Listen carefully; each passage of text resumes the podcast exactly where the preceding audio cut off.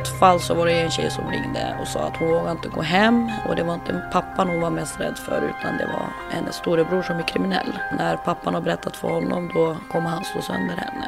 Det är jättemycket och det, kommer, det blir mer och mer. Det är en attitydsförändring i samhället. Så vi kan alltid göra skillnad. Det blir bra ofta. Det, det blir nästan alltid bättre.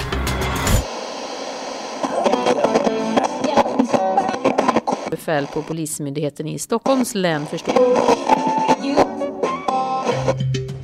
Det här är polisens poddradio.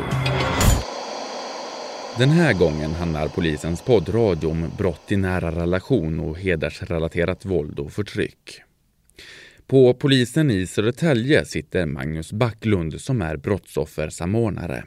Och många, framförallt kvinnor, söker sig till polisen i Södertälje. Oftast är det att det har varit våld under en längre period, eller längre tid, många år.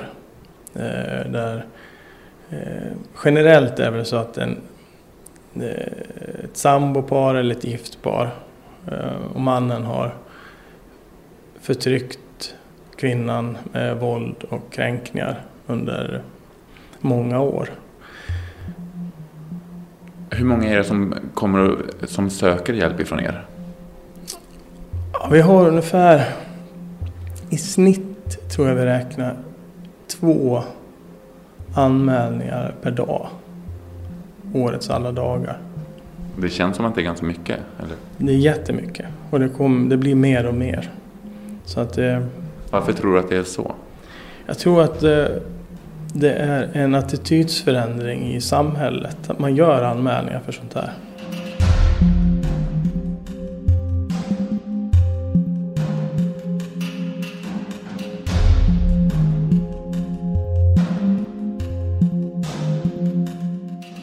Med brott i nära relationer menas brott där den som blir utsatt är eller har varit gift, sambo, särbo eller har barn med förövaren. Men det kan också handla om att man blivit utsatt av föräldrar, syskon eller andra släktingar. Där också hedersrelaterat våld och förtryck räknas in, som vi ska återkomma till senare i programmet. Brotten kan bestå av fysiskt, psykiskt eller sexuellt våld. Man räknar också in situationer där den ena parten tvingar eller hotar den andra, stänger in eller befinner sig hemma hos den andra utan lov. Polisen är skyldig att utreda brott i nära relation och polisen i Södertälje jobbar mycket med den här typen av våld och brott. Magnus Backlund på polisen i Södertälje säger att de arbetar mycket med att motivera den utsatta att driva ärendet vidare det är väldigt vanligt att de hoppar av. För oftast är det så att, man, att kvinnorna, som det oftast är då, vill komma bort från sin situation. De vill inte att mannen ska bli dömd eller lagförd. Då. Fast för oss är det det primära, att lagföra mannen egentligen för brottet han har gjort. Och för att kvinnan ska orka igenom hela den här processen och vara motiverad så krävs det ganska mycket stöd. Och det är det vi jobbar med. Att de ska få känna trygghet och känna och förstå att det är viktigt att man driver den här processen ända till slut. Vad är det för stöd ni kan ge? Vi kan, dels så ger vi ju stöd i form av eh, säkerhetssamtal. Vi tittar på vad det finns för, för skyddsmöjligheter i form av sekretessmarkeringar, eh, personlarm, eh, Eh, kontaktförbudsansökningar och så vidare. Sen, sen har vi bra eh, samarbete med Kvinnofrid på kommunen som eh, eh, ger stöd i form av boende, samtal och så vidare.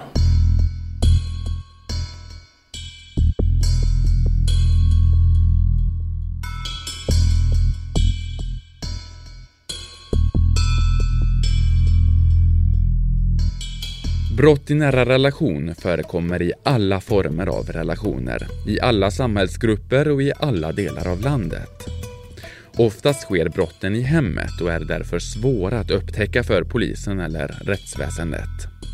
Polisen har en informationssida på nätet, polisen.se kom till oss, där du kan hitta information om just brott i nära relation och se filmer i ämnet.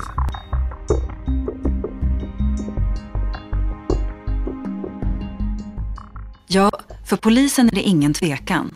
Brott i nära relationer ska polisanmälas. Men ändå är det många som drar sig för det. Det kan bero på olika saker. Man kanske fortfarande älskar den andra. Konstigt nog, man kanske känner en sorts ömhet. Medlidande kanske. Eller också är man helt enkelt rädd för vad som skulle hända. Det är klart, man kan ju vara beroende av den andra ekonomiskt. Och om man har barn ihop, då är det heller inte så lätt att bara ge sig iväg.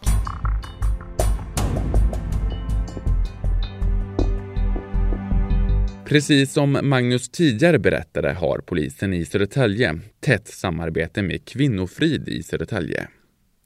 Kvinnofrid träffar under 2013 över 330 kvinnor från kommunen och av dem var det 125 kvinnor som polisanmälde någon form av brott i nära relation. De har kontakt med både utsatta kvinnor och män. Och på Kvinnofrid sitter Helene Lidbom Grossby arbetar på AVC Kvinnofrid i Södertälje som kurator. Och hon märker att polisen och deras arbete gör skillnad för utsatta personer. Jag tänker också så att vi har en bra verksamhet i Södertälje. Vi har bra möjligheter att hjälpa kvinnorna. Så att jag tänker när vi möter en kvinna här ute så vi kan alltid göra skillnad. Folk brukar fråga, ja, men är det inte ett tungt jobb du har? Ja, men jag tycker att det är ett roligt jobb jag har.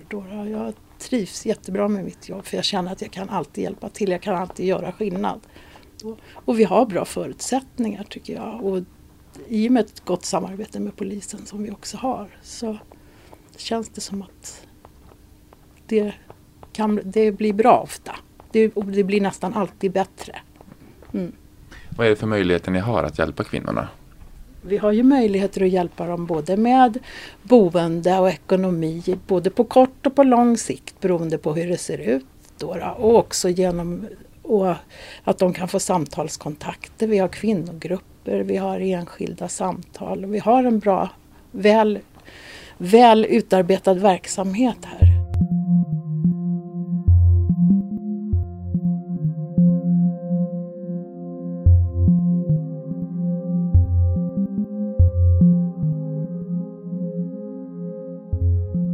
I brott i nära relation ingår också hedersrelaterat våld och förtryck. Det kan handla om att en person inte själv får bestämma hur den ska gå klädd, vilka den får träffa eller får stryk för att lära sig lyda. Det kan också handla om att man är övervakad, kontrollerad och hotad av familj och släkt eller tvingas dölja sin sexuella läggning. Polisen har ett ingående samarbete med Origo som är ett resurscentrum mot hedersrelaterat våld och förtryck. Centrat ligger centralt i Stockholm och dit kan man höra av sig anonymt för kontakt med socialtjänst, polis och landsting. Dilek Baladis, som är verksamhetsledare för Origo, berättar om ett exempel för hedersrelaterat våld och förtryck. Och vid ett fall så var det en tjej som ringde och sa att hon vågade inte gå hem och det var inte pappan hon var mest rädd för utan det var hennes storebror som är kriminell. Att eh, när pappan har berättat för honom då eh, kommer han slå sönder henne. Så.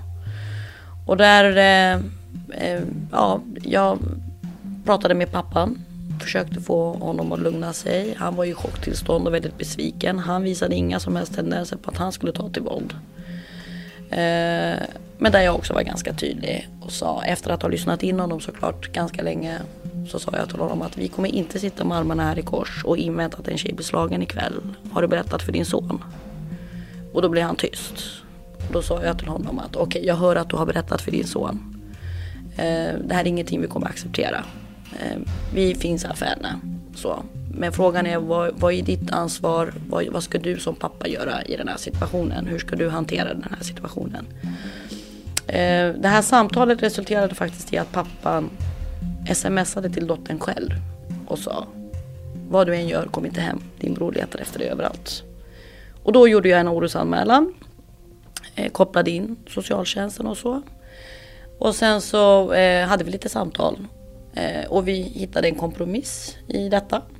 Eh, tjejen var inte placerad särskilt länge. Det blev en trolovning mellan tjejen och killen. Eh, så att det blev någon form av kompromiss och det här var ju något som tjejen och killen själva ville. Och det blev lite mer legitimt för dem att ses. Så, så att pappan som motsatte sig det här förhållandet eh, började reflektera. Och jag sa till honom att tänk dig nu att din dotter blir placerad på grund av att det låter en hotfull situation hemma. Där eh, storebror kan göra saker och ting. Vad ska du säga till dina landsmän att din dotter är? Du kommer bli tvungen att ge en förklaring. Så att inte det är bäst för alla om ni försöker hitta en lösning till det här. Och de kom faktiskt på lösningen själva, att de skulle trolovas. Så att där blev det ändå en ganska... Eh, där ryckte vi in tidigt eh, innan konflikterna urartade. Och det var jättebra att den här tjejen slog larm innan hon gick hem. Innan storebror slog henne. Så. Och i det här fallet så gjorde det ju också att storebror, eh, hans ilska eh, sjönk ju lavinartat när han förstod att den här killen är seriös och inte ute efter att leka med hans syster.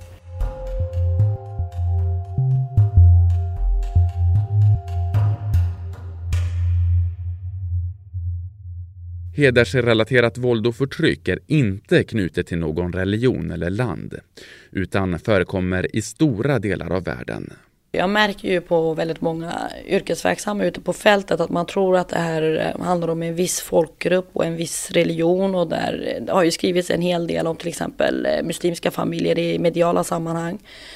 Men jag vill verkligen poängtera här att bara ungdomar som vänder sig hit, de har olika religiösa eh, bakgrund. Och platser där människor kan leva i en hederskontext kan vara asiatiska länder såsom Indien, Bangladesh, Sri Lanka och Pakistan. Och det kan också vara länder i Mellanöstern och norra Afrika. Dilek Baladis igen. Vi ser att det här förekommer bland vissa grupper i olika Balkanländer som till exempel Bosnien och Albanien och så vidare. Sydamerika i vissa områden där det till exempel är otroligt skamligt om en tjej skulle komma hem och vara gravid utanför äktenskapet. Där bestraffningarna sen sker i form av våld och så vidare. Men det är inte så att alla pratar om heder, att man använder begreppet heder, utan man pratar om skammen man utsätter familjen för. Så. I USA kan man ju undra vad återhållsamhetsanhängarna eh, strider för. Där man till och med trär på en kyskhetsring på döttrarnas fingrar som symboliserar att de ska spara sig så att säga till framtida männen.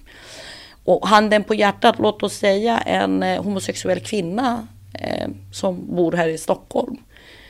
Hon eh, åker och hälsar på sina föräldrar med sin fru hand i hand i ett litet samhälle i Sverige. Jag tror inte det är så accepterat fortfarande. Hedersrelaterat våld och förtryck drabbar både tjejer och killar. Även många killar kan utsättas om de till exempel inleder en relation med en tjej som har lovats och anses tillhöra någon annan. Eller om man inleder en relation med en tjej mot hennes familjs vilja. Det kan också handla om att han bryter mot familjens normer när det gäller kriminalitet eller missbruk. Och hotet mot både tjejer och killar kan komma från många håll. Ibland är det eh, mammorna som är aktiva, ibland är det papporna, ibland är det inte ens föräldrarna utan det är bröderna och ibland är det andra släktingar och ibland är det allihop på en gång. Så att eh, eh, ja, det ser olika ut. På Origos hemsida berättar David att hans pappa förkastade honom när han kom ut som homosexuell. Han, res, han är på väg att resa sig upp och så säger han bara så du vet jag har inte spenderat 16 år av mitt liv i det här jävla landet för att få en bög till son. Så går han därifrån. Eh, och då går jag och låser in mig på mitt rum. Eh, strax innan det här samtalet så vet jag att jag hade skickat ett sms till min mamma och sagt att nu vill jag åka hem. För att helgen började katastrofalt. Av någon anledning så vet jag inte varför. Jag kände väl någon slags plikt. Så jag skickade ett sms till min biologiska far och sa att jag åker hem. Eh, men jag hade inte varit dum nog så jag hade packat allting eh, innan. Jag hade min väska klar, jag hade fått tag i min jacka, jag hade mina skor och alltihopa. Eh, och jag hade till och med packat personliga tillhörigheter för någonstans så förstod jag nog nästan att jag kommer aldrig komma tillbaka hit. Det är sista gången jag ser det här rummet, den här lägenheten, de här personerna. Han rusar ut ur sitt sovrum. Jag hör, mm, han har sitt rum lite längre ner i korridoren. Köket ligger emellan men jag hör hans sms-signal. Och eh, eh, han rusar ut och kommer springande och bankar på dörren. Eh, så pass att jag, jag blir riktigt rädd. Jag står med jacka, jag står med skor på mig alltihopa med handen på eh, handtaget till fönstret för att vi hade ett tak utanför. Eh, så jag hade redan planerat i mitt huvud hur jag skulle kunna ta mig därifrån ifall jag inte kan ta mig ut genom entrén. Eh, jag kan inte riktigt förklara varför jag insåg att det var allvarligt, men det var bara en känsla. Och han bankar så att jag är faktiskt rädd att han, han inte kommer att ta sig igenom dörren. Och han säger, vi har inte pratat klart om det här. Eh, jag säger bara till honom att det finns inget mer att prata om, jag vill åka hem. Till slut efter en stund, så jag har ingen aning om tidsperspektiv där heller. Eh, allting händer så snabbt. Ehm, så går han iväg. Jag vet inte om han går tillbaka till sitt rum eller om han går på toaletten eller vad det är. Men då, då rycker jag upp dörren så fort jag hör, hör att dörren går igenom bakom honom. Och jag springer ut genom entrén som låg precis vid mitt rum då. Eh, och jag springer hela vägen till tågstationen. Ser mig bakåt hela tiden. Eh, sen så väntar jag eh, på tågstationen. Jag tror jag hade en och en halv timme att vänta. Något sånt där. Och jag gömde mig hela tiden.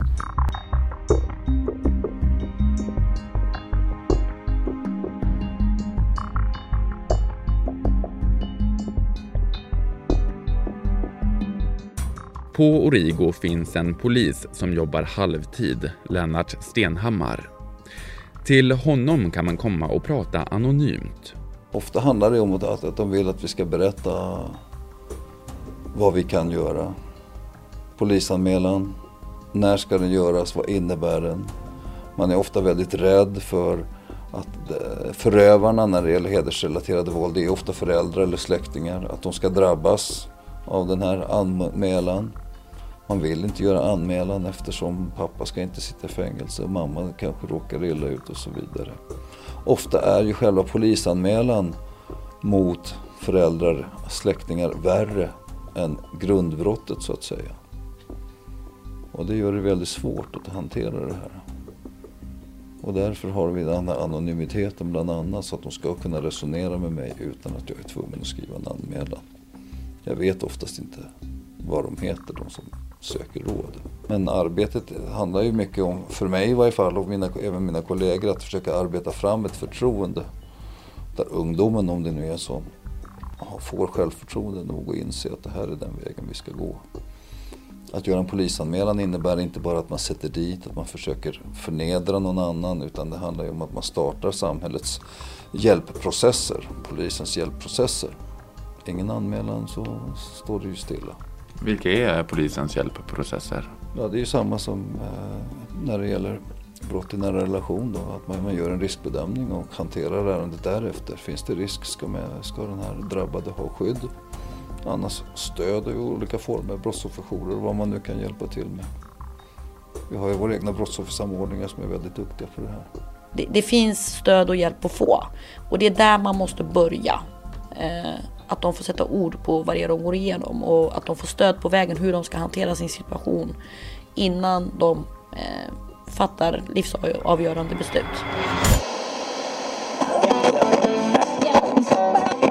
Befäl på Polismyndigheten i Stockholms län förstår.